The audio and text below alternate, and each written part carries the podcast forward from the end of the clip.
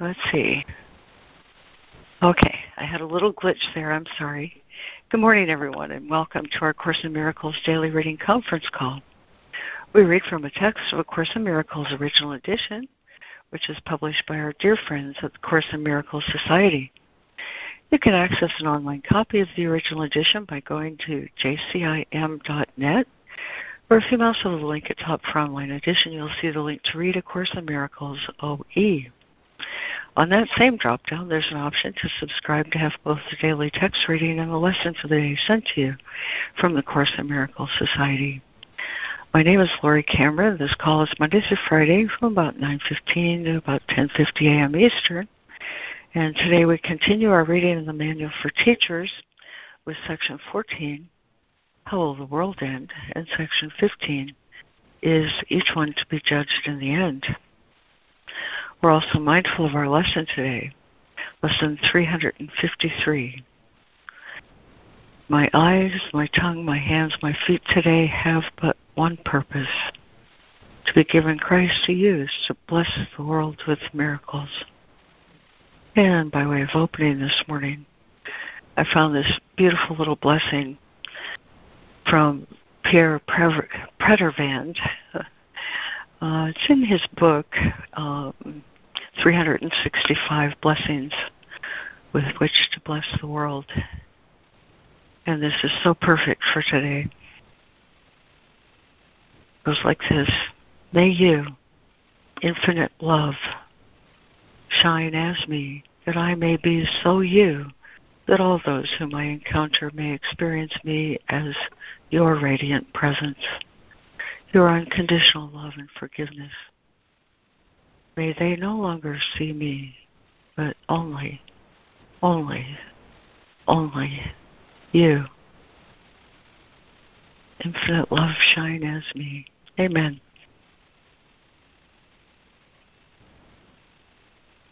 That was perfect. Yeah. Yeah. Indeed. Thank you. Thank you, Lord. Yeah. Oh, I do love finding these every morning. Thanks, you guys, for the opportunity. And so, here's our reading list this morning. We have Fran, Charles, Robin Marie, Donna, Micah, and Judy. And we're joined in listening this morning with Patricia, Ida, Lemoyne, and Roz. Have I missed anyone that would like to say good morning or be on the reading list?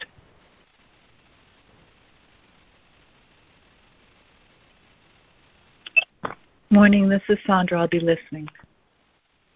Morning, Sandra. All righty. Okay, so we take it up again in the Manual for Teachers with section 14. How will the world end? Can what has no beginning really end? The world will end in an illusion as it began. Yet will its ending be an illusion of mercy? The illusion of forgiveness, complete, excluding no one, limitless in gentleness, will cover it, hiding all evil, concealing all sin, and ending guilt forever. So ends the world that guilt had made, for now it has no purpose and is gone. The father of illusions is the belief that they have a purpose, that they serve a need or gratify a want. Perceived as purposeless, they are no longer seen. Their uselessness is recognized and they are gone. How but in this way are all illusions ended? They have been brought to truth, and truth saw them not. It merely overlooked the meaningless. Fran.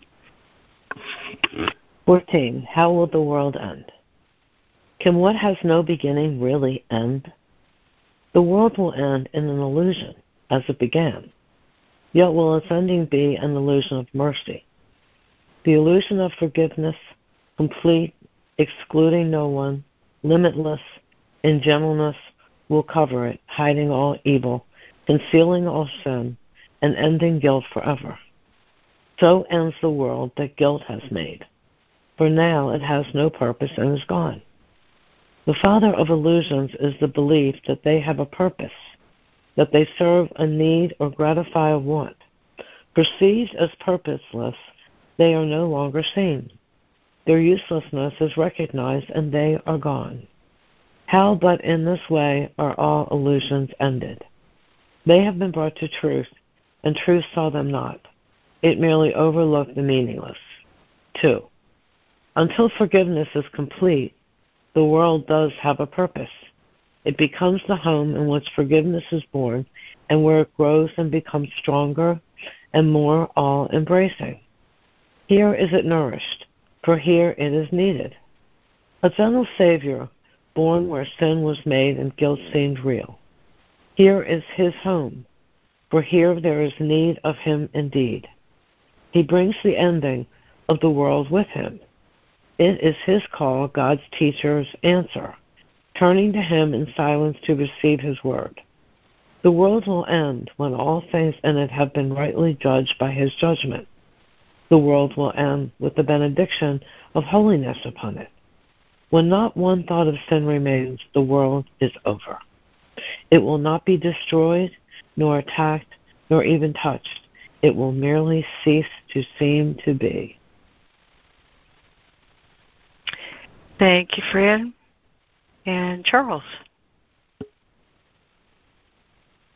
Thank you. Until forgiveness is complete, the world does have a purpose. It becomes the home in which forgiveness is born and where it grows and becomes stronger and more all embracing. Here is it nourished, for here it is needed. Here is it nourished, for here it is needed, a gentle Savior, born where sin was made and guilt seemed real. Here in His presence, for here, for here there is need of Him indeed. It is his call, God's teachers answer, turning to him in silence to receive his word. The world will end when all things in it have been rightly judged by his judgment. The world will end with his benedictions of holiness upon it. When not one thought of sin remains, the world is over. It will not be destroyed nor attacked, nor even touched. It will nearly cease to be. Certainly, this seems to be a long, long while away when one not one thought of sin remains. Appears to be a long range goal indeed. But time stands still and waits on the goals of God's teachers that one thought of sin will remain in the instant any one of them accept atonement for himself. It is not easier to forgive it is not easier to forgive one sin than to forgive all of them. The illusion of orders of difficulty is an obstacle that the teacher of God must learn to pass by and leave behind. One sin perfectly, perfectly forgiven by one teacher of God can make salvation complete. Can you understand this? No, it is. No, it is meaningless to anyone here. Yet it is the final lesson in which unity is restored. It goes against all the thinking of the world. So does heaven. Amen. Thank you, Charles. And Robin Marie.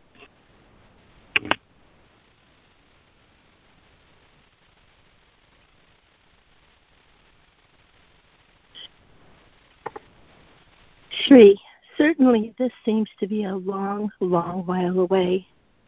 Quote, when not one thought of sin remains, unquote, appears to be a long range goal indeed. But time stands still and waits on the goals of God's teachers. Not one thought of sin will remain the instant any one of them accepts the atonement for himself. It is not easier to forgive one sin than to forgive all of them. The illusion of orders of difficulty is an obstacle the teacher of God must learn to pass by and leave behind. One sin perfectly given, forgiven by one teacher of God can make salvation complete. Can you understand this? No, it is meaningless to anyone here. Yet it is the final lesson in which unity is restored. It goes against all the thinking of the world, but so does heaven. 4. The world will end when its thought system has been completely reversed. Until then, bits and pieces of its thinking will still seem sensible.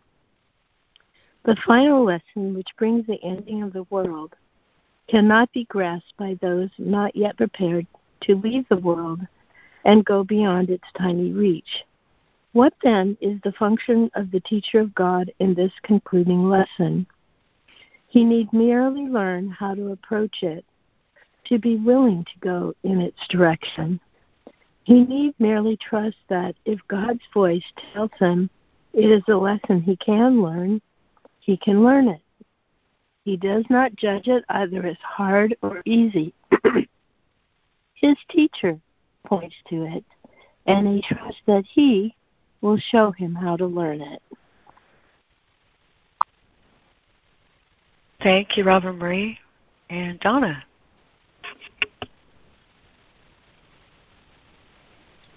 Four. The world will not end when its thought system has been, the world will end when its thought system has been completely reversed. Until then, bits and pieces of its thinking will still seem sensible. The final lesson, which brings the ending of the world, cannot be grasped by those not yet prepared to leave the world and go beyond its teeny reach. What then is the function of the teacher of God in this concluding lesson? He need merely learn how to approach it, to be willing to go in its direction. He need merely trust that if God's voice tells him it is a lesson he can learn, he can learn it. He does not judge it either as hard or easy. His teacher points to it, and he trusts that he will show him how to learn it. 5. The world will end in joy because it is a place of sorrow. When joy has come, the purpose of the world has gone. The world will end in peace because it is a place of war. When peace has come, what is the purpose of the world? The world will end in laughter because it is a place of tears. Where there is laughter, who can longer weep? And only complete forgiveness brings all this to bless the world. In blessing, it departs, for it will not end as it began. To turn hell into heaven, to turn hell into heaven is the function of God's teachers. For what they teach are lessons in which heaven is reflected.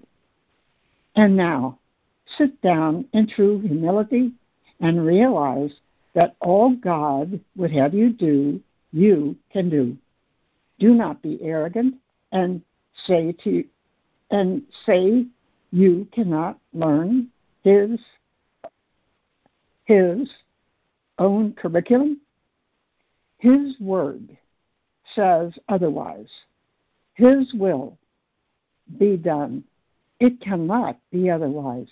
And be ye thankful it is so.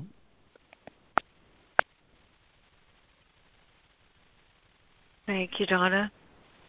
And Micah, if you'd like to pick up that last paragraph and roll right into 15, please. Okay. Um, five. The world will end in joy because it is a place of sorrow. When joy has come, the purpose of the world has gone. The world will end in peace because it is a place of war. when peace has come, what is the purpose of the world? The world will end in laughter because it is a place of tears. When there is laughter, who can longer weep? And only complete forgiveness brings all this to bless the world. In blessing, it departs, for it will not end as it began. To turn hell into heaven is the function of God's teachers, for what they teach are lessons in which heaven is reflected. And now sit down in true humility and realize that all God would have you do, you can do. Do not be arrogant and say you cannot learn His own curriculum. His word says otherwise. His will be done. It cannot be otherwise. And be you thankful it is so. 15 is each one to be judged in the end? Indeed, yes. No one can escape God's final judgment. Who could flee forever from the truth? But the final judgment will not come until it is no longer associated with fear. One day each one will welcome it and on that very day it will be given him. He will hear his sinlessness proclaimed around and around the world, setting it free as God's final judgment on him is received. This is the judgment in which salvation lies. This is the judgment that will set him free. This is the judgment in which all things are freed with him. Time pauses as eternity comes near, and silence lies across the world that everyone may hear this judgment of the Son of God. I'll just go on. Holy are you, eternal, free, and whole, at peace forever in the heart of God. And where is the world, and where is sorrow now? Thank you, Micah. And Judy, if you'd like to do in that section one, two, and three, please.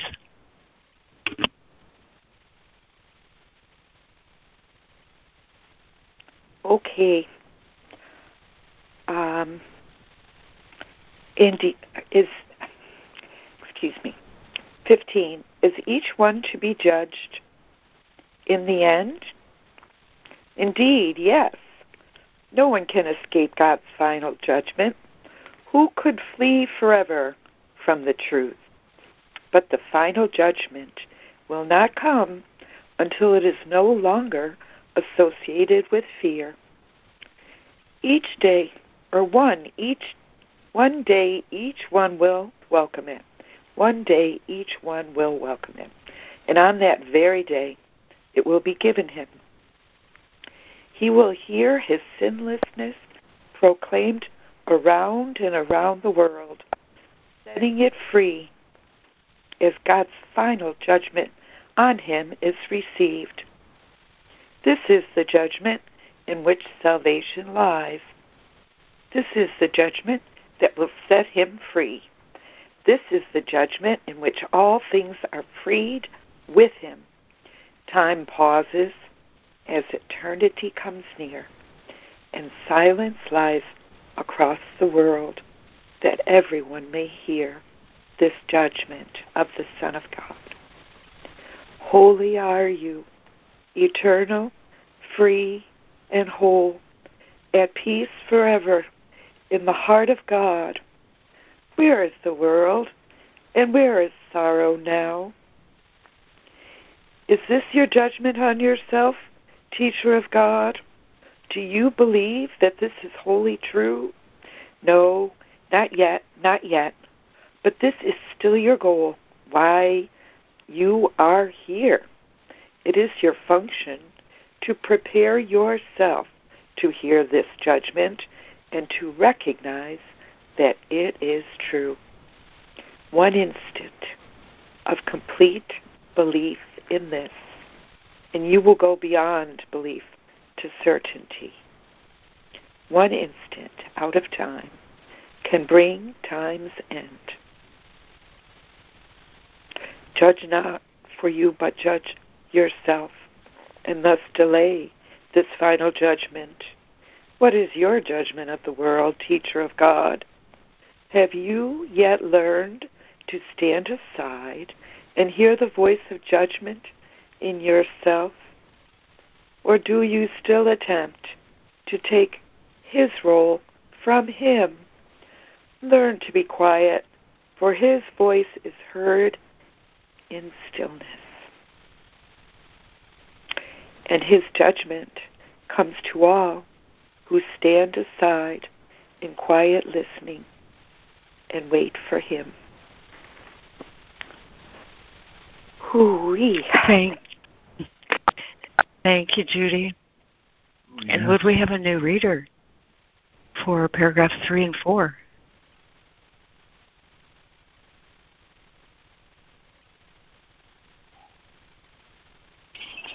Harrison. I will read. Beautiful.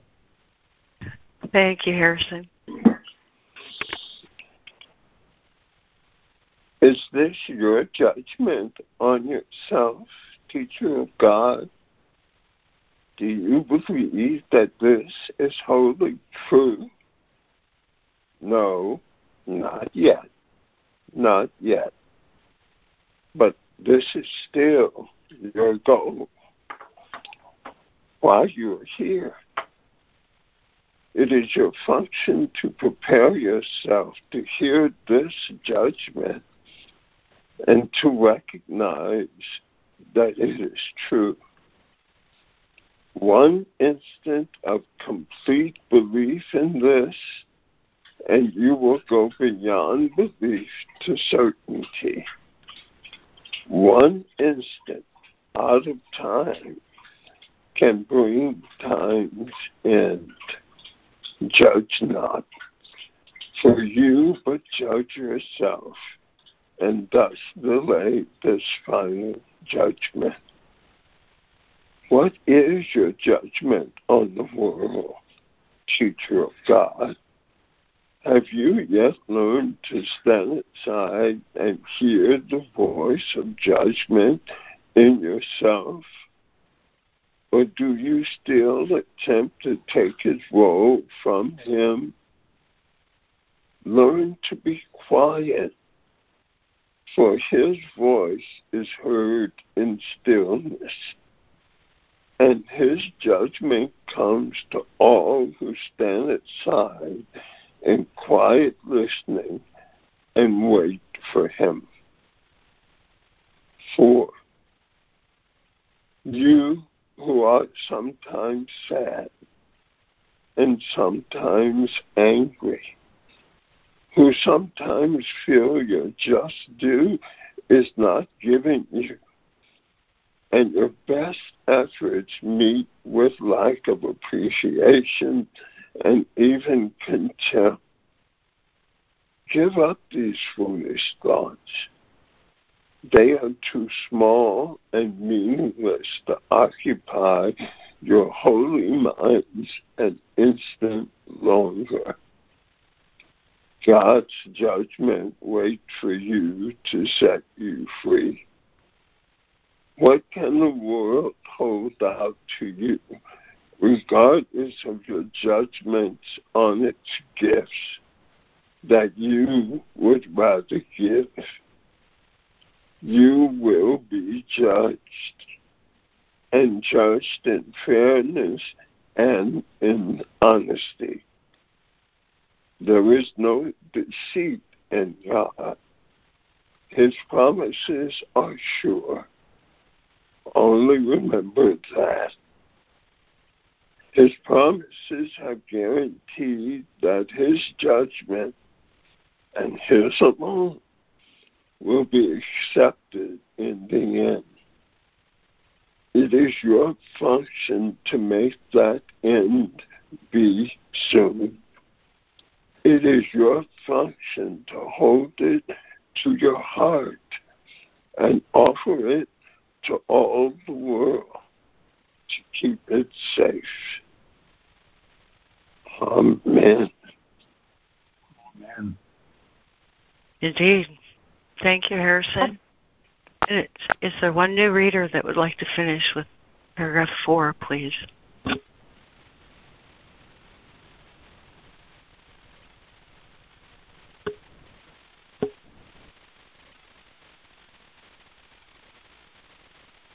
New reader for paragraph four. Charles available if you need one.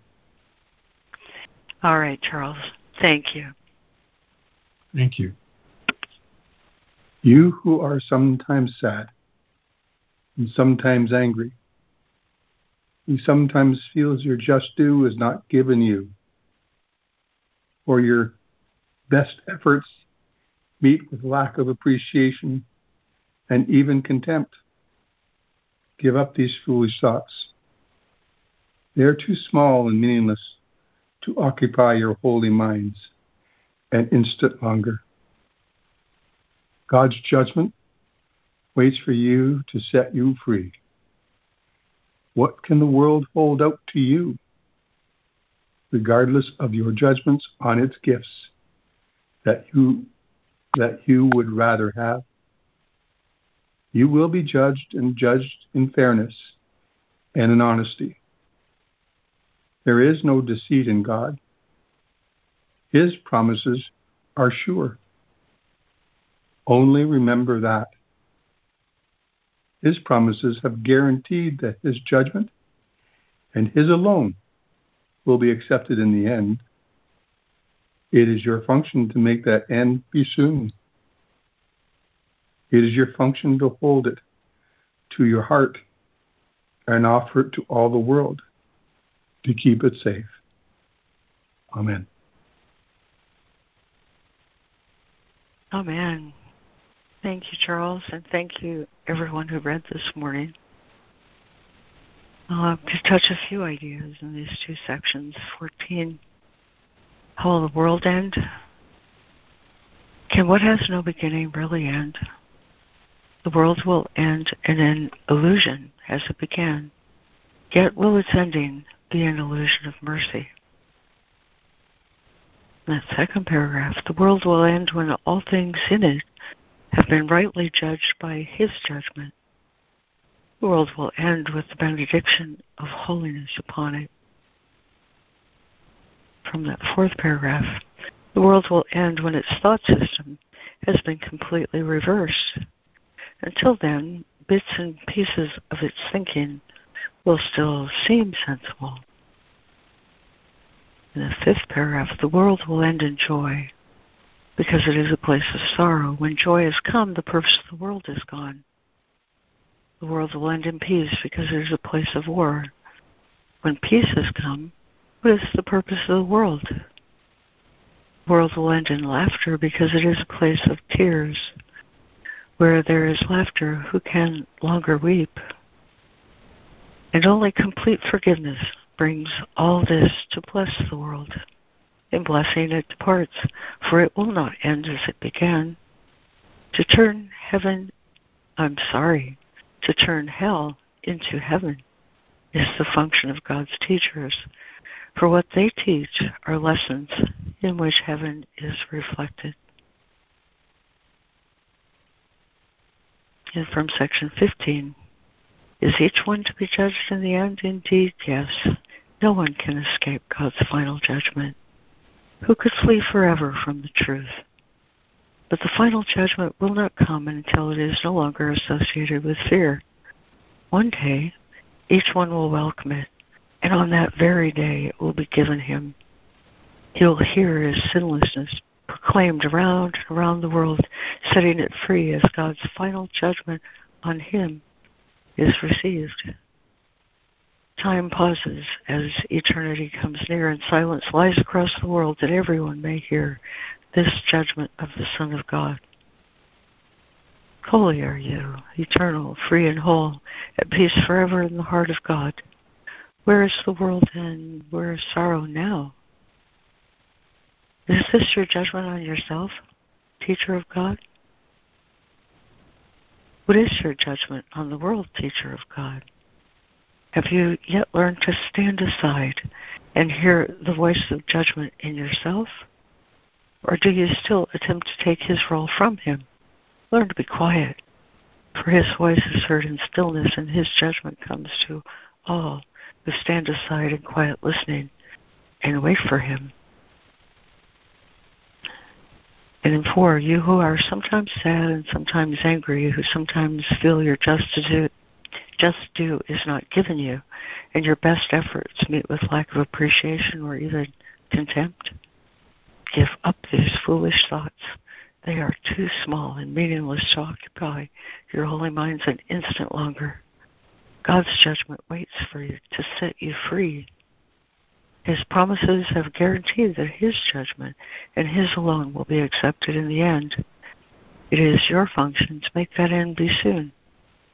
It is your function to hold it in your heart and offer it to all the world to keep it safe.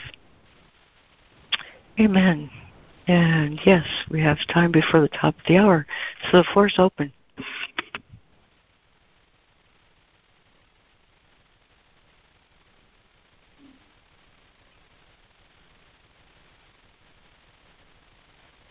Thank you, Laurie. Thanks, Laurie.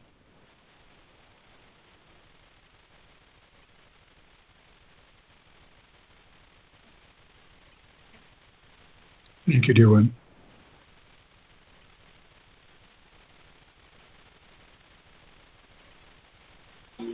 Thank you, Lord, and everybody who read. This is Ida. I don't know how to give up those foolish thoughts completely and never have them again. But I want to. I want to get to a new paradigm, but it's not really new, of course. The one that Jesus shows us in this course. Thanks. I'm complete. Thank you, Ida. Thanks, Ida. Thank you, Ida. Thank you, Ida. You'll get there. You'll get there. Oh, it's yes. guaranteed for you to get there. Yeah, and it's guaranteed, hundred percent. Just keep coming. Mm. Oh, thank you, Ida. This is Patricia.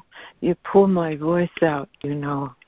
You all just so great to get tickled with these morning calls and the curriculum is so alive in us.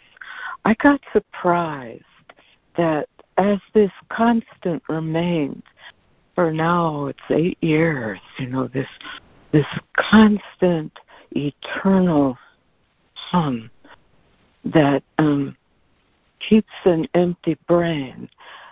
The surprise in it, though, was I had the an idea that didn't. Uh, how to say this? Okay, um, it's always there. These thoughts have never left me. The constant has just entered to wrap itself around the flow of life. So, so it's like these thoughts for me have never stopped. They've changed. They pass through an empty mind.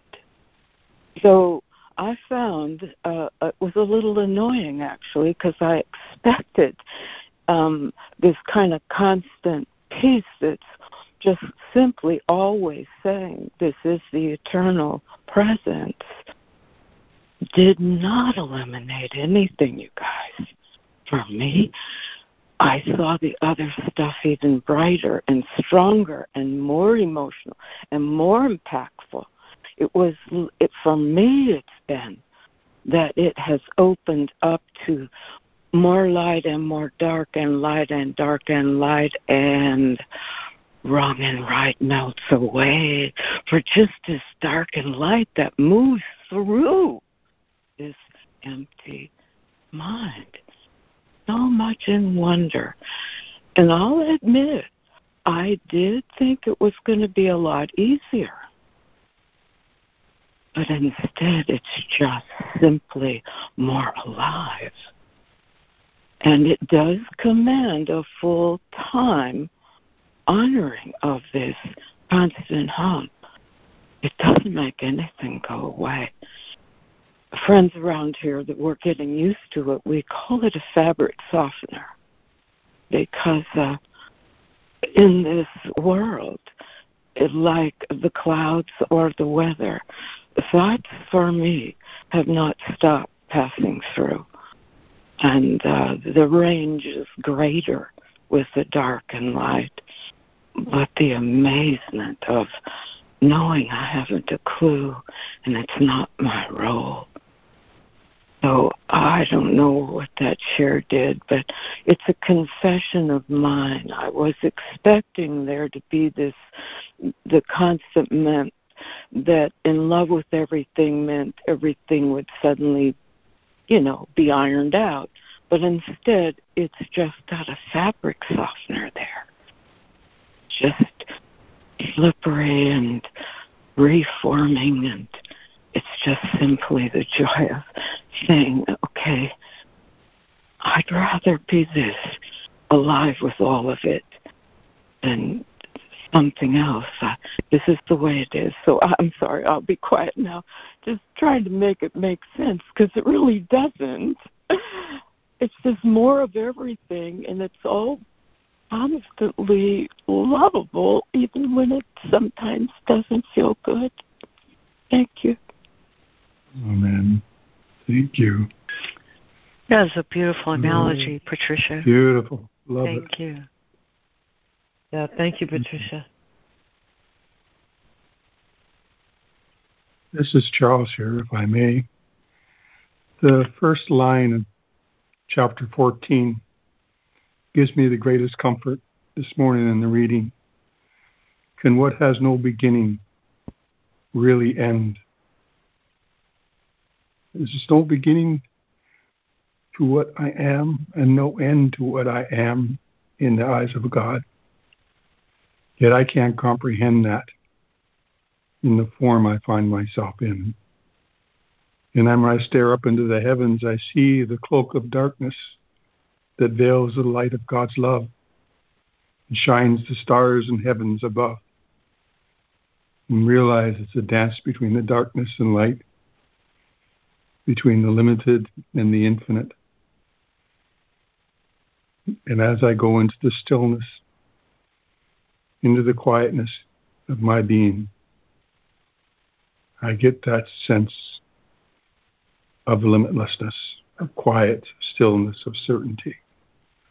But just a glimpse until I enter back in to the world in which I'm so conditioned to be in. But less, how would you say, gripped upon, the world has gripped upon me. A little bit more dissolved is my belief in it.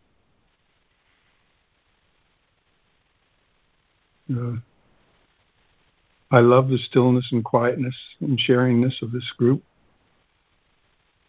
and the beauty and the silence behind the sharing and the desire to be that which is. So again, can that which has no beginning really end? Thank you. Thank you, dear ones. That was beautiful, Charles. Thank you, Charles. Mm. Thank you, dear Charles. Uh, Yeah. Thank you for your heart. Thank you, dear ones. And what a beautiful segue you've given us to what am I? Our thought for these last 10 lessons. So, Fran, um, thank you for the privilege that you give us to turn to every morning to lead our reflection. I'm so grateful to turn it over to you now. Oh, thank you so much. I feel like I have a privilege too just to do this. I love it. Hi, everybody. We are still in the second part of the workbook, and we have a new theme. What am I? And today's lesson is lesson 353. My eyes, my tongue, my hands, my feet today have but one purpose to be given Christ to use to bless the world with miracles. I shall read from What Am I? I am God's Son, complete and healed and whole, shining in the reflection of His love. In me is His creation sanctified and guaranteed eternal life. In me is love perfected, fear impossible, and joy established without opposite. I am the holy home of God Himself. I am the heaven where His love resides. I am His holy sinlessness itself, for in my purity abides His own. Our use for words is almost over now. Yet in the final days of this one year we gave to God together, you and I, we found a single purpose that we shared. We are the bringers of salvation. We accept our part as saviors of the world, which through our joint forgiveness is redeemed, and this our gift is therefore given us. And from the oneness that we have attained, we call to all our brothers, asking them to share our peace and consummate our joy. We are the holy messengers of God who speak for him. Unless our minds are changed about the aim for which we came and which we seek to serve, we bring glad tidings to the Son of God who thought he suffered. Now is he redeemed. And as he sees the gate of heaven stand open before him, he will enter in and disappear into the heart of God. Now we'll go over to the lesson.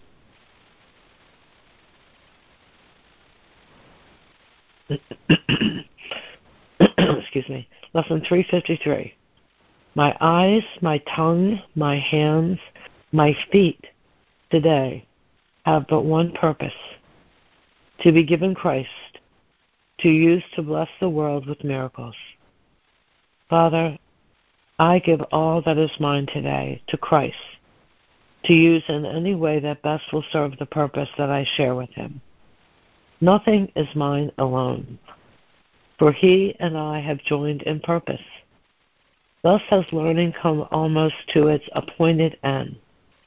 And while I work with him to serve his purpose, then I lose myself in my identity and recognize that Christ is but myself.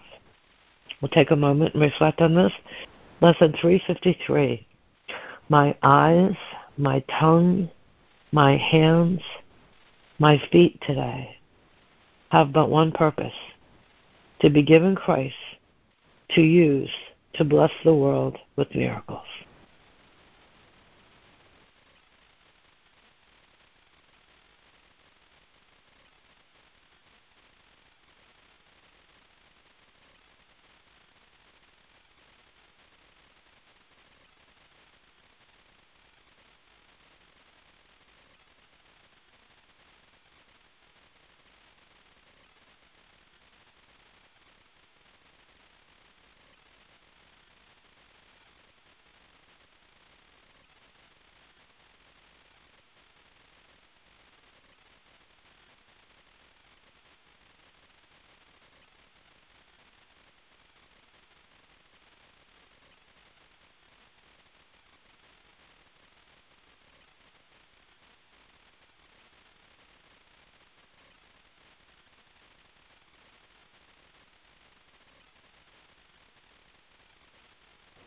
Father, I give all that is mine today to Christ to use in any way that best will serve the purpose that I share with him. Lesson 353 My eyes, my tongue, my hands, my feet today have but one purpose to be given Christ to use to bless the world with miracles. Amen.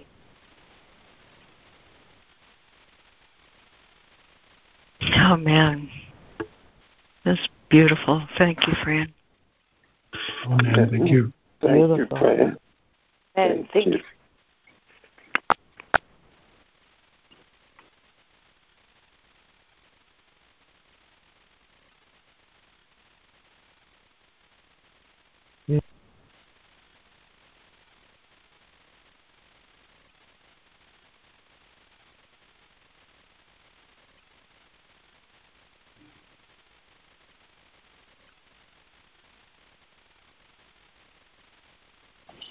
Good morning, Terrence.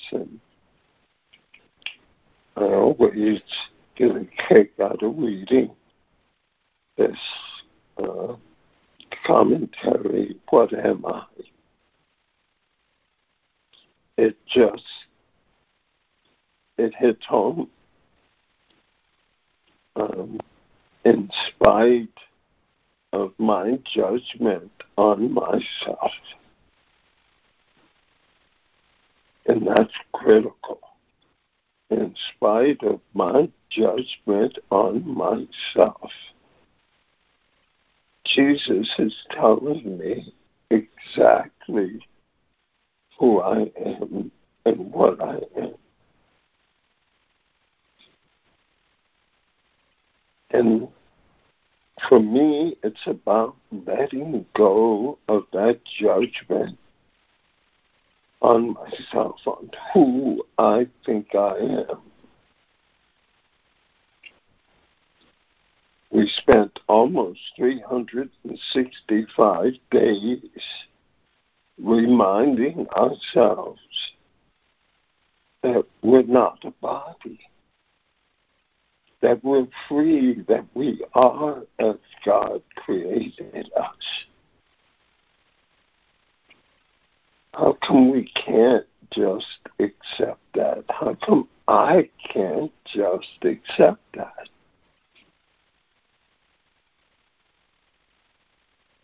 The first words of the comment, what am I? I am God's son. I am God's son. No equivocation, no ifs, ands, and buts. Doesn't matter what I have thought about myself up to the moment that I uttered those words. I am God's son. It doesn't matter what I've done in this lifetime. It has absolutely no effect on my reality. I am God's son. I am complete. I am healed. I am whole. I am shining in the reflection of His love.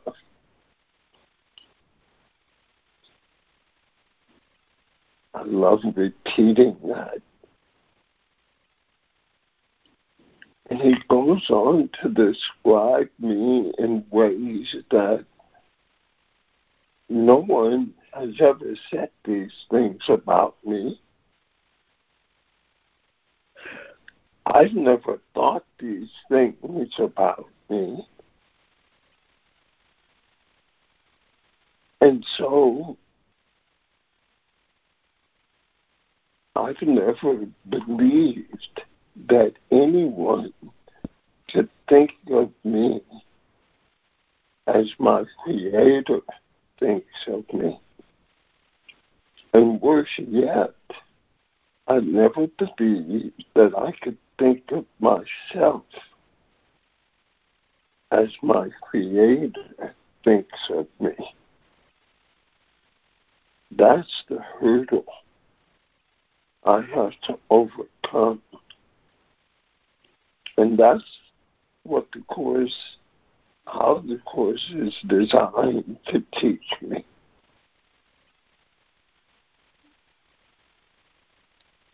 In me is love perfected, fear is impossible, joy established without opposite.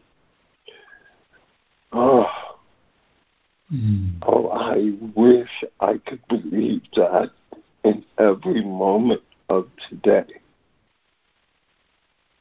I am the holy home of God Himself.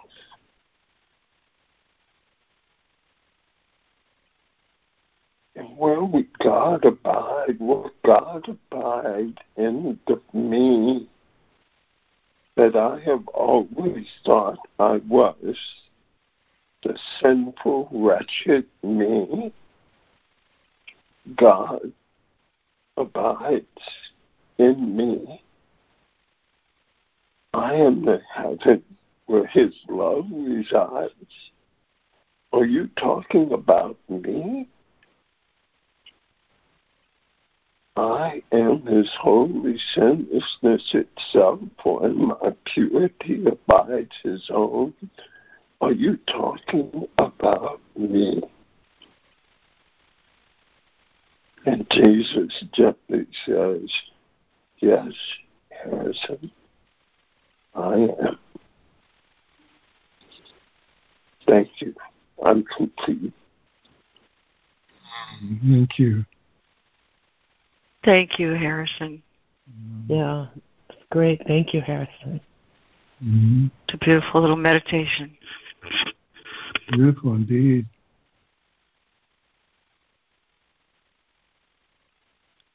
I can share one comfort that I've received that's really helped me to deal with what I believe. And it says in the course of introduction into the workbook, it says, Your belief is not required. It is your faith and your willingness to express your desire into the knowingness that will demonstrate itself to you. And that's what I heard you do, my friend. You expressed your desire, strength and strong. And your words reach unto the heart of God and my heart and all our hearts. And I'm truly blessed in all that you share. And I give thanks. Thank you.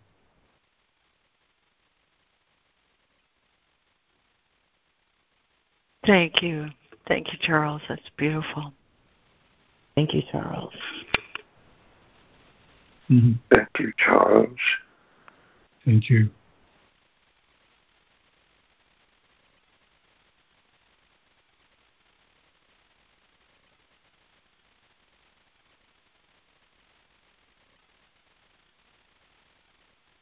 Thank you, Charles. That is a beautiful name because I've known other people by that name who were good people and you are too. Thank you. I'm complete. Thank you, dear one. Ooh, yes, thank you, everyone, for sharing. Hi, um, this morning it's Jude. This is fascinating. Been fascinating to me, and um, you know, how will the world end? What what can what has no beginning really end? um, the world will end in an illusion as it began. Um, where's the one line that jumped out at me? The father of illusions is the belief that they have a purpose. They serve a need or gratify a want. The um, you know the text explains how um, we made the body in our in our desire to be separate and that um, the world arose as a witness to that separation.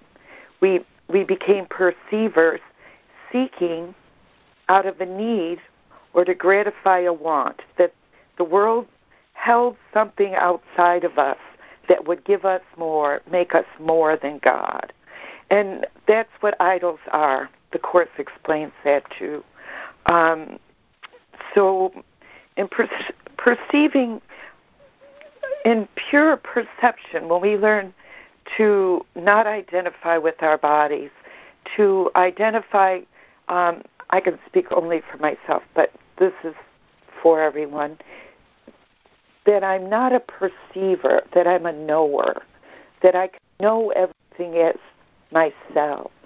And as I see it outside of myself, it's not, it's not, it does not have an effect on me because it is caused by me.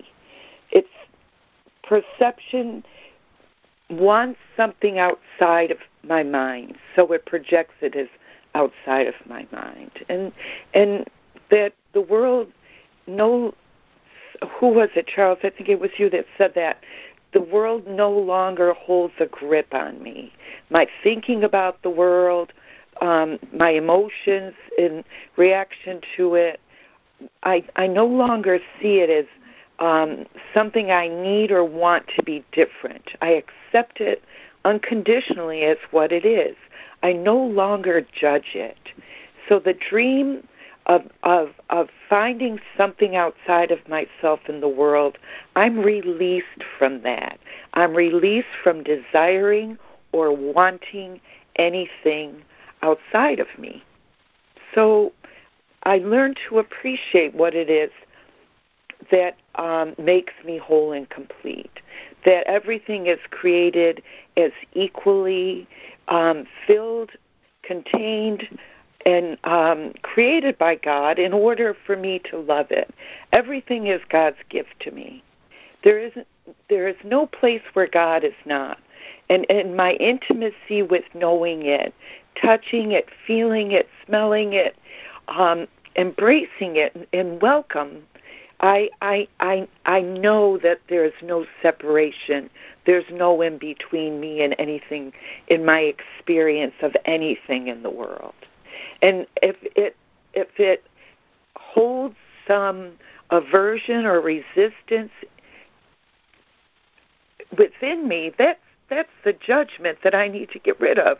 If I'm a if I have an aversion for something and I want to reject it, or I'm resistant to it and want to reject it, if I want anything to be different or other than the way it is, other than other than being the operative words to me, that I do not make something other than me. I neither need it or, and depend upon it, nor am I rejecting it or resistant to it. I'm letting everything be. Be God. I'm letting God be God. So that's when forgiveness is complete. Forgiveness is only only needed when I have stopped saying I'm something other than God. Only I can say that. I make an inside me and an outside world. And I I like and I dislike. That's not the problem. The problem is saying it should be otherwise. It should be other than that. I can like or dislike anything I want, but wanting it to be different from me because everything is me. Someone said that the light and the darkness. The light and the darkness shines in all of us, or doesn't shine in us.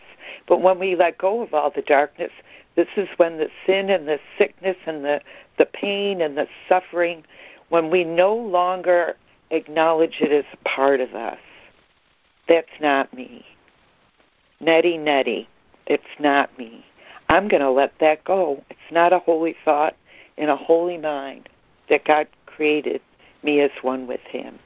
Whatever is not right, whatever is not true, whatever is not pure, whatever is not holy, whatever is not worthy of praise, whatever is not worthy of praise, whatever is not excellent,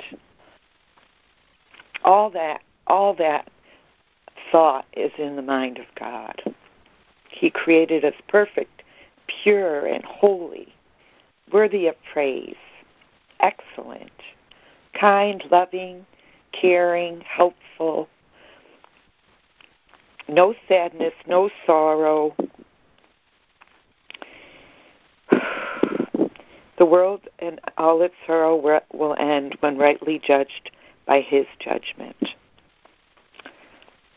So, the illusions of orders of difficulty is an obstacle. So, passing by the dream, seeing it's a dream of separation, seeing it's a, a dream of differences, what could be different? What could be wrong minded? And what is right minded? What is in the right mind that's closest to the knowledge of the God? And bits and pieces of wrong mindedness or bits and pieces of, of right mindedness will still seem sensible. The ending of the world cannot be grasped by those not yet prepared to leave the world and go beyond its tiny reach. The the letting go of the world is the letting go of the illusion of the world. The illusion of a separate self created the illusion of a world separate from itself. And all the conflict and all the war and all the pain and the suffering that that a separate self thinks it needs to get something outside of itself and all the grasping and attachment and the fight and the conflict that arise from that. So I love this. I love this reading today. It clarifies the thought system of God from the thinking thinking of the ego, the small, limited mindedness of the ego. And I, you know, to to know what heaven is, we can't know it because it's not an object that can be named imaged, described, defined. It's beyond that. The reality is beyond words and symbols. And it's something that we know by being in. And I love the way it talks about holding only God's judgment in my heart and offering it to the world. To hold it to my heart and offer it to all the world. It reminds me of in the text where it says, the Holy Spirit teaches me how to offer the kingdom back to the kingdom, to love it all unconditionally, and to overlook its mistaken beliefs about itself. That we are spirit, mind purely in the service of the Spirit, the one Spirit, the one Holy Spirit of God, the one Son of God, in unity, in grace with our Father, our Creator. That there's the peace that we are, the happiness that we are, the joy that we are is inherent in the spirit is what we are. It's not a state of mind. It's it's not a changeable, alterable state of mind. It's a constant, consistent, inalterable, boundaryless, formless, without end. one source that creates only like itself. So, herein, holy are we, eternal, free, and whole, peace forever in the heart of God. In the heart of God. but the um, the well, one last thing, and I'll I'll I'll stop here. To learn to be quiet, for His voice is heard in stillness and his judgment comes to all who stand aside in quiet stillness and wait for him. That stillness is God. Quietness is God. Love to all, enjoy to all, restoring the kingdom to the kingdom. That's why we're here. I love it. Thank you. Thank you, Judy. Thank you, Judy. A lot a lot Thank of you, Judy. Love it. Thank you. Thank you know you, a lot, Judy. Judy. you know a lot, and you're able to share it in a coherent form. Um, more in more than just half a minute, like I do. That's great. I love the line, Judy. I'm not a perceiver. I'm a knower. Great line. Thank you. Amen. Perfect. Thank you. Thank you, Harrison.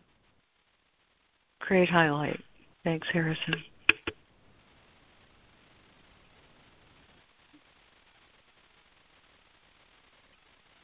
Well, this is Micah. I'm. Uh, I I was kind of hesitating um, because I kind of wanted this to become more experiential because I I can weave concepts pretty well and and and um, not be experiencing it, and I, I really wanted to experience this more.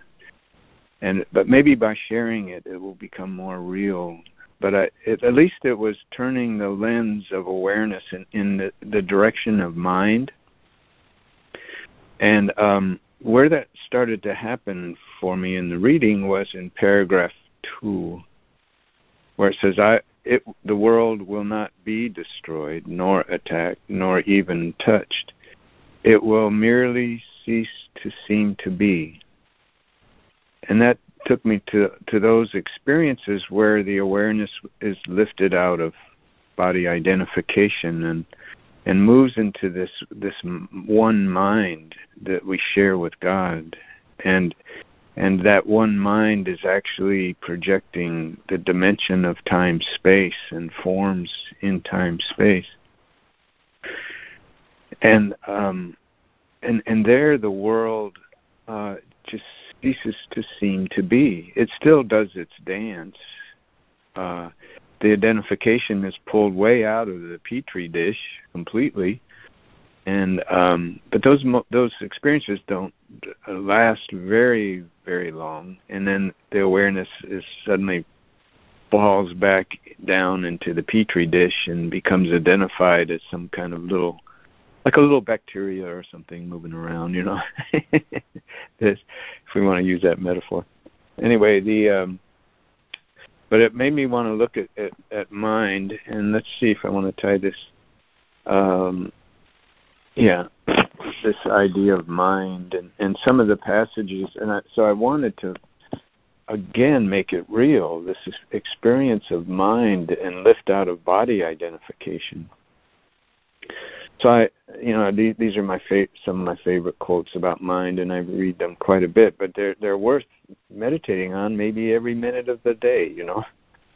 Uh, and so here's one. Yet I do want to share my mind with you, because we are of one mind, and that mind is ours. Be only this mind everywhere, because only this is everywhere and in everything. It is everything because it encompasses all things within itself. Blessed are you who perceive only this, because you perceive only what is true. And then when we move into mind, cause and effect are one. You, you you can't really separate. Well, there is this kind of separation from the dream, but but the dream is an extension of that mind, and cause and effect are one that way. Um, see what and what has been given you the knowledge that you are mind in mind capital m mind and purely mind sinless forever. Wholly unafraid because you were created out of love. Um, so that movement you know into just you know to sit and and and like invite an experience through the higher self or Holy Spirit of uh, a revelation of that I am mind instead of being totally body identified.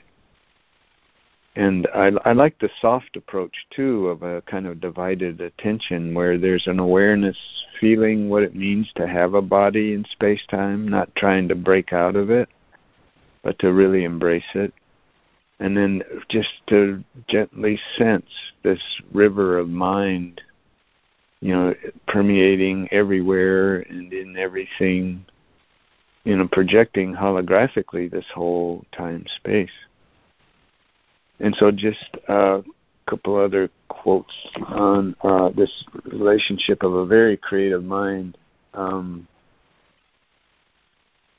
let's see. You must you must relinquish your investment in the world as you have projected it, allowing the Holy Spirit to project the real world to you from the altar of God.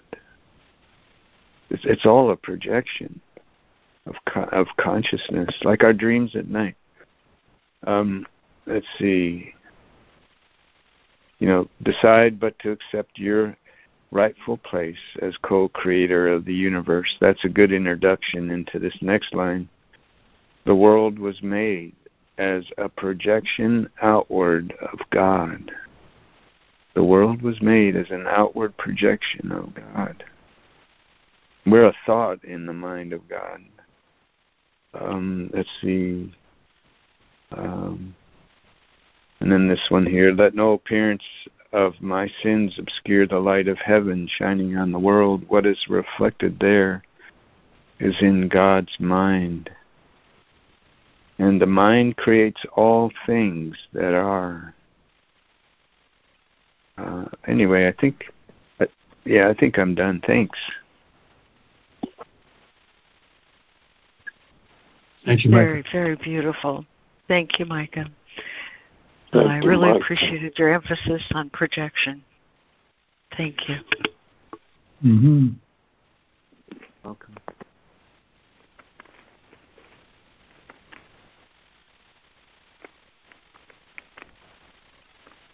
Thank you, Micah, so much. I really like that. Uh, good. Oh, I just did, I did find two two other quotes I meant to share. One was from the Course of Love, and one was Mastery. Uh, let's see. Just as your mind does not exist outside of oneness, your experience here is but an extension of mind into a realm in which experience can occur.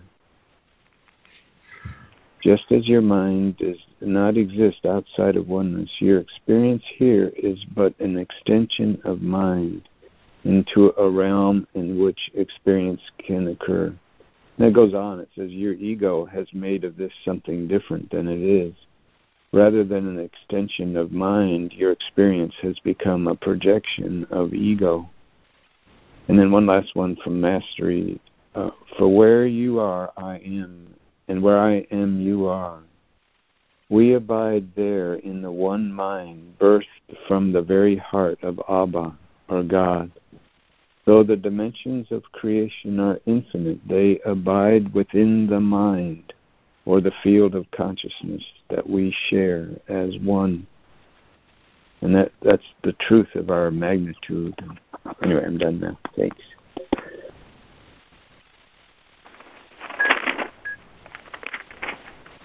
Thank you for those too. Thanks, Micah. Amen. Thank you, Micah. As Lee would say, excellent, Micah. Thank you so much. That was great. Thank you. Mm-hmm. Good old Lee.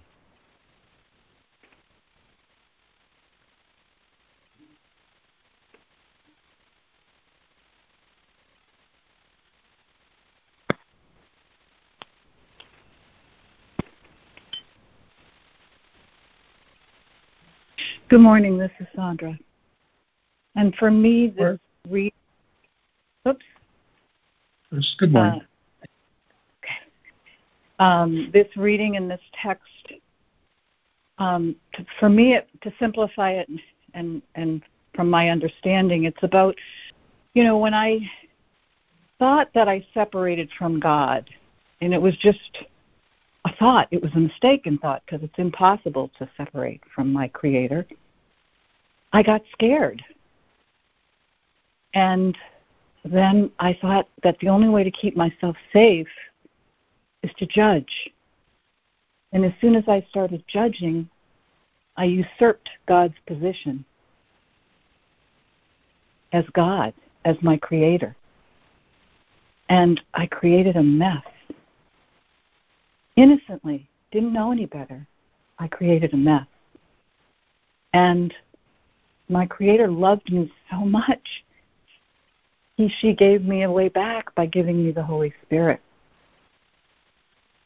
And all I have to do is stop judging. And if I catch myself judging, to turn it over to the Holy Spirit because this book tells me I will judge because this has been going on for for for, for millions of years. This judgment thing, but it's saying that I have a way out. That I don't even have to try to fix that myself. All I have to do is to realize that I'm judging, realize how much it makes me miserable and makes me feel separate and alone and isolated, and just stop it. And if I can't, I have this Holy Spirit that I can turn it over to, and and then I just have to trust that it will be stopped sooner or later. All I have to do is keep asking, Holy Spirit, give me the willingness to forgive myself and everybody else. I'm complete. Thank you. Thank you, Sandra. Thank you, Sandra. Thank you, Sandra. Great summary, Sandra. Thank you. Mm.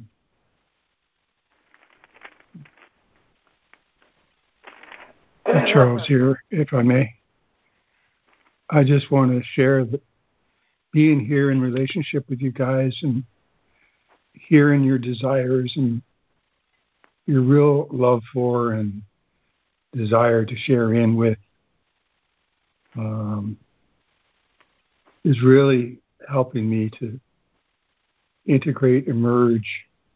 And I think the relationship, for me, really enhances my desire and strengthens my resolve.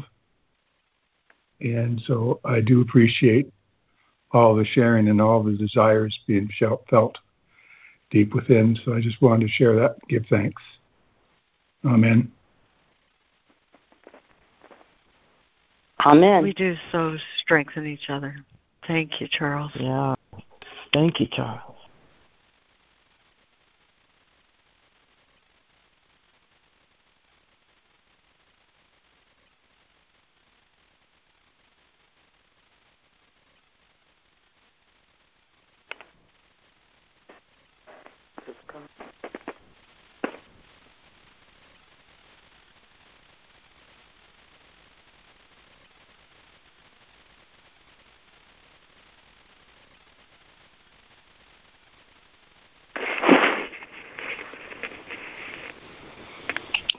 Hi, it's Harrison again.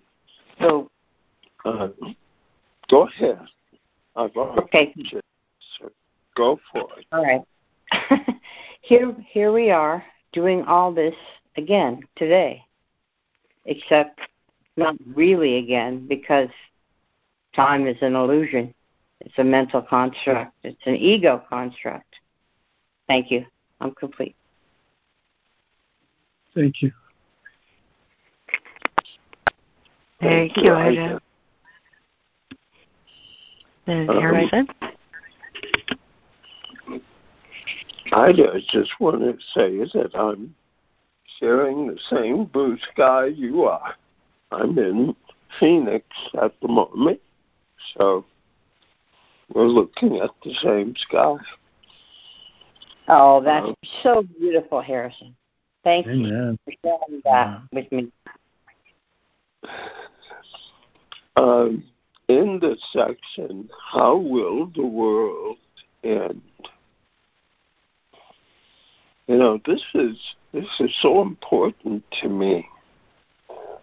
Um, because you know, for for all of the year, uh, there have been lessons and readings that talked about the world, and um, in some ways, the the quote unquote world uh, has become a villain you know, that my problem is the world.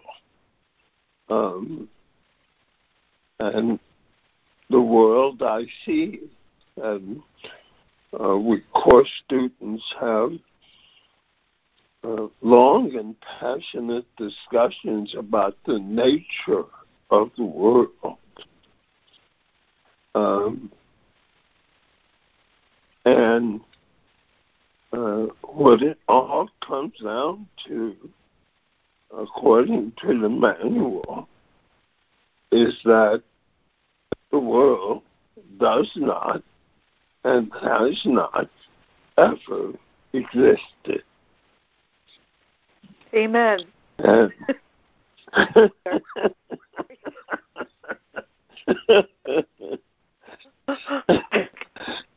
but that's a problem for some of us because we're, we're we are invested in the world. Um, I'm in Arizona visiting with my youngest son and uh, his wife and two daughters. And, uh, you know, I have lots of grandchildren, but most of them are male. And so uh, being able to share time and space with these two little granddaughters has just been an absolute joy for me. Um, and, you know, to feel unbridled love and appreciation without judgment lets me know that it's possible for me too. I can feel that way. But in order for me to get there, you know, I've sort of built up, created this world. I've I've created my experience here from the time I began to see myself as Harrison, as separate from that moment on, my whole experience is my creation. And the hardest thing for me has been taking responsibility for that. Because there are things that I've said and done that I'd rather not own. But what the Course has helped me understand is yes, I did those things, but they had no effect. Because the thing that was doing those things, the me that was doing those things, does not exist in truth. And I was like, wow. The, the thing that was doing those things did not and does not exist in truth. The, the, the place in which those things were done did not and does not exist in truth. I did those things in the world. And they don't that that world is a figment of my imagination. Now that was a pretty big leap for me. Because with that leap goes all of the separate bodies that I see in this world, including my two beautiful little granddaughters. But what I know is that they represent a spirit. They represent spirit. And that spirit exists and is one with my spirit and one with God. That is the most important understanding and appreciation that I could have.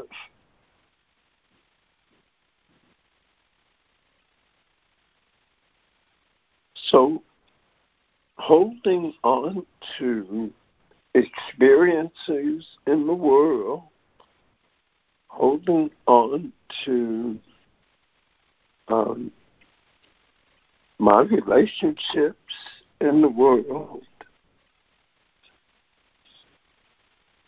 the good, the bad, the ugly, whatever. Holding on to all of that is what binds me to this world. And and it's okay. It's okay. No big deal.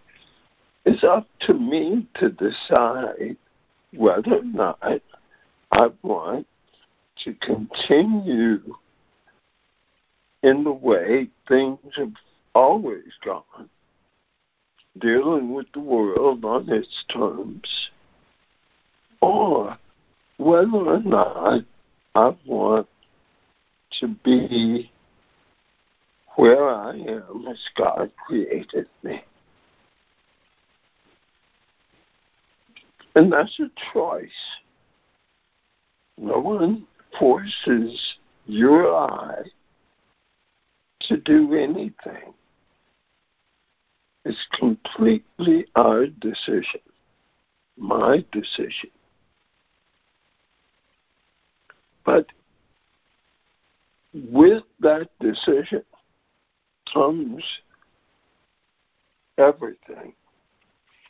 You know, if if I decide for the world, then I get it. All of the world. The good, the bad, the ugly.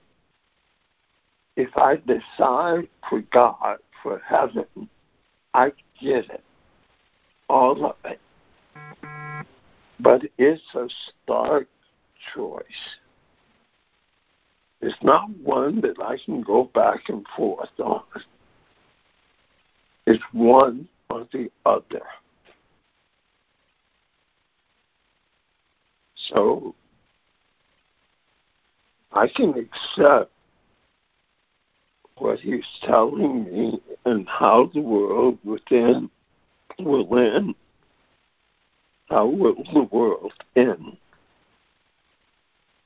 And he just basically says it never it never existed in the first place. It will end in an illusion because it began as an illusion. It was never there. All the things you ever did, all the bad stuff, the good stuff, whatever it was, everything you ever did in the world never happened. Ah, thank you, God. Amen. Thank you. I accept your illusion of mercy. Thank you. I'm complete. Ooh, I love you, Thank Harrison. you Thank so you, much, Harrison. Harrison. That was great. That was a tour de force, and I was thinking some of the same things right before you said them. Our mind, our minds are joined. You know. hmm And I say, when you look at your grandchildren and the undying love you have for them, and the undying love you have for them, and they for you, they have no past or future with you. They reflect back you, you your innocence. They reflect back you their true love and God's true love and how God sees you in all your radiance and beauty and completion. Thank God for those and we have our undying relationships with who truly notice the inner radiance and reflect it back to us. Thank you, Harrison, so dearly and so deeply for your sharing. Thank you again. Amen. It's beautiful, Charles. Thank you. Yeah. Yes, really. Thank you, Charles. Thank you. Thank you. And back at you. And I want grandchildren. Mm. I got I got six. I got six. Yeah. That's wonderful.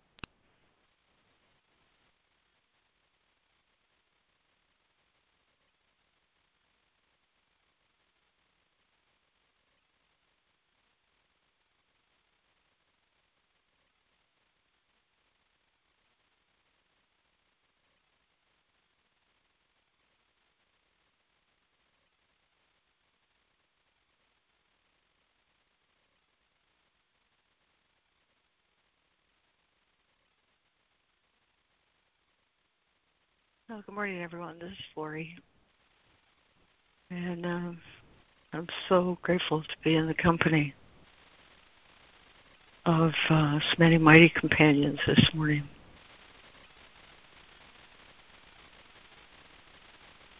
Uh, I really enjoy these two sections, and in so many ways, um, they're means and ends to each other. because when judgment when my judgment of myself falls away and I accept I accept the truth of the final judgment. Um, both in concepts and in experience. It's demonstrated to me that um, everything I thought the world was was a projection of my own mistaken thoughts about myself.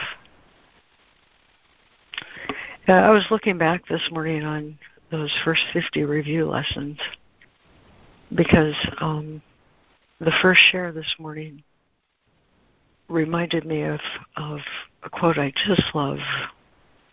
It's in review lesson 56, and the quote is I would let the door behind the world be opened for me. And let the world door behind the world be opened for me. And and it follows on all those first um, 25 lessons about I've given everything I see all the meaning that it has for me. And um, all the mistaken thoughts that flow out of um, judgment and uh, well, the world I see as a form of vengeance, he says. Above all else, I want to see differently. I want to see differently. I would let the door behind the world be opened for me so that I can see a world that reflects my Father's love and care. And so these these two sections, um, I didn't count them, but I think if you counted them, you'd find um, many instances of the word function and purpose. Also in today's lesson, and also in the What Am I? Uh, and when I thought about that, um,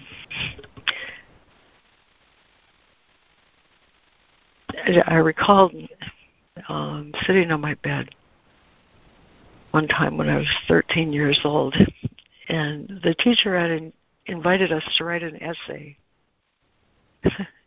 what an essay! At 13 years old, the teacher had invited us to write an essay about what we think we're here for. What do you think you're here for? And and I remember um, falling into uh, kind of a really quiet place at that time and oh my god, I don't think I can talk about it now, but um there was a really popular song by Elvis Presley. And the song went something like Another little child is born. In the ghetto. Another yeah. little child is born in the ghetto. Yeah. In the ghetto. Thank you. Thank you, Charles. And I remember um, dedicating myself at that time that no one should be left so lost and alone. So I'm so, so, so grateful for this Course in Miracles that teaches me to let go of judgment of myself and accept atonement for myself. I just love that. I just love that. Um, see through my tears a minute here. The world will end. the world will end in joy because its purpose was a place of sorrow. The world will end in peace because without the purpose of war, there is peace. And the world will end in laughter because weeping is without purpose.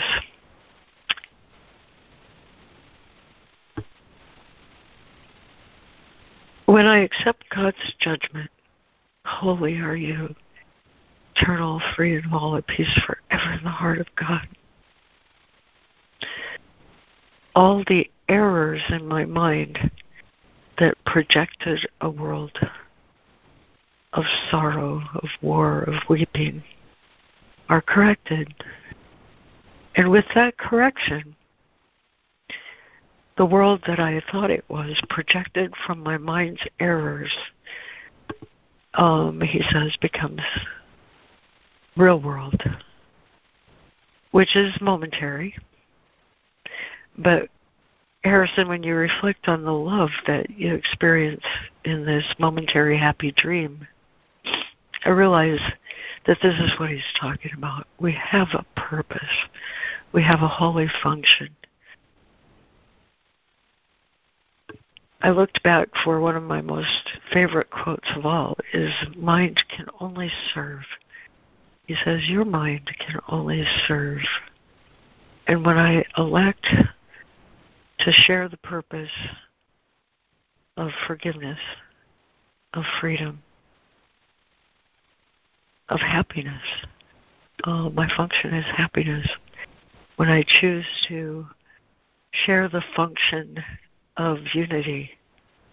Everything is given me. Everything. The world that seemed to be my experience as an ego of separation, of suffering, of loss, guilt, shame, fear, all the things that colored the world and projected onto it my mistakes are corrected when my mistaken idea of myself is corrected. I was thinking this morning about the laws of chaos, and the first law of chaos is that truth is different for everyone. truth is different for everyone. But no, there's only illusion and there's only truth, and of these two, only one is true.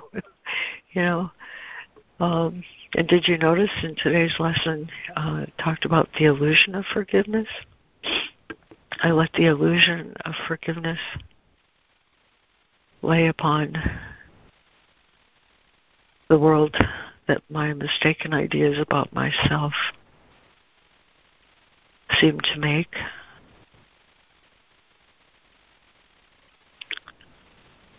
Holy are you, eternal, free, and whole, safe in the heart of God. It's not complete.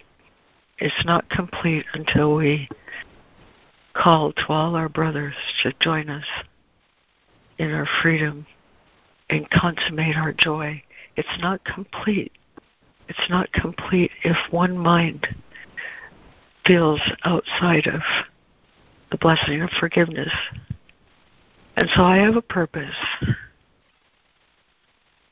And it's this purpose that gives everything all the meaning that my coming has for me. to find and fulfill that function and no longer serve um, separation. In truth, mind can only serve. You see, when my mind was not serving, it was a shell, just an empty shell. I wasn't really living. But when I found my purpose and realized that blessing can come from me, and as a consequence, another one who thought he was forgotten is remembered, then I know that there's nothing else I want.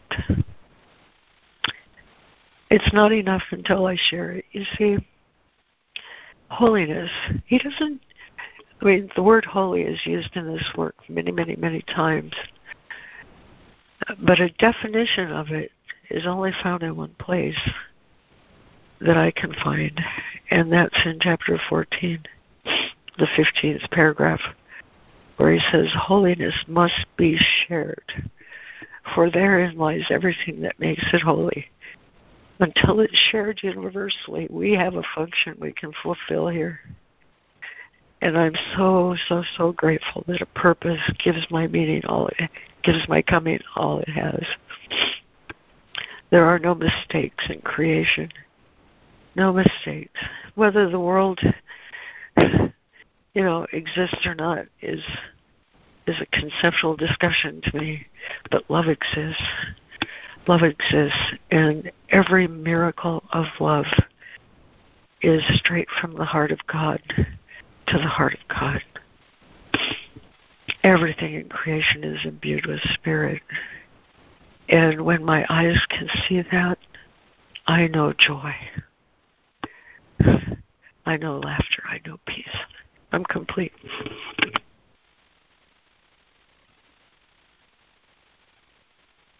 Oh, great. That was great. Thank you, Laurie. Big smile on my face from my heart. That was beautiful. Thank you so much. Fantastic. Thank you, Laurie. As usual. As usual. As usual.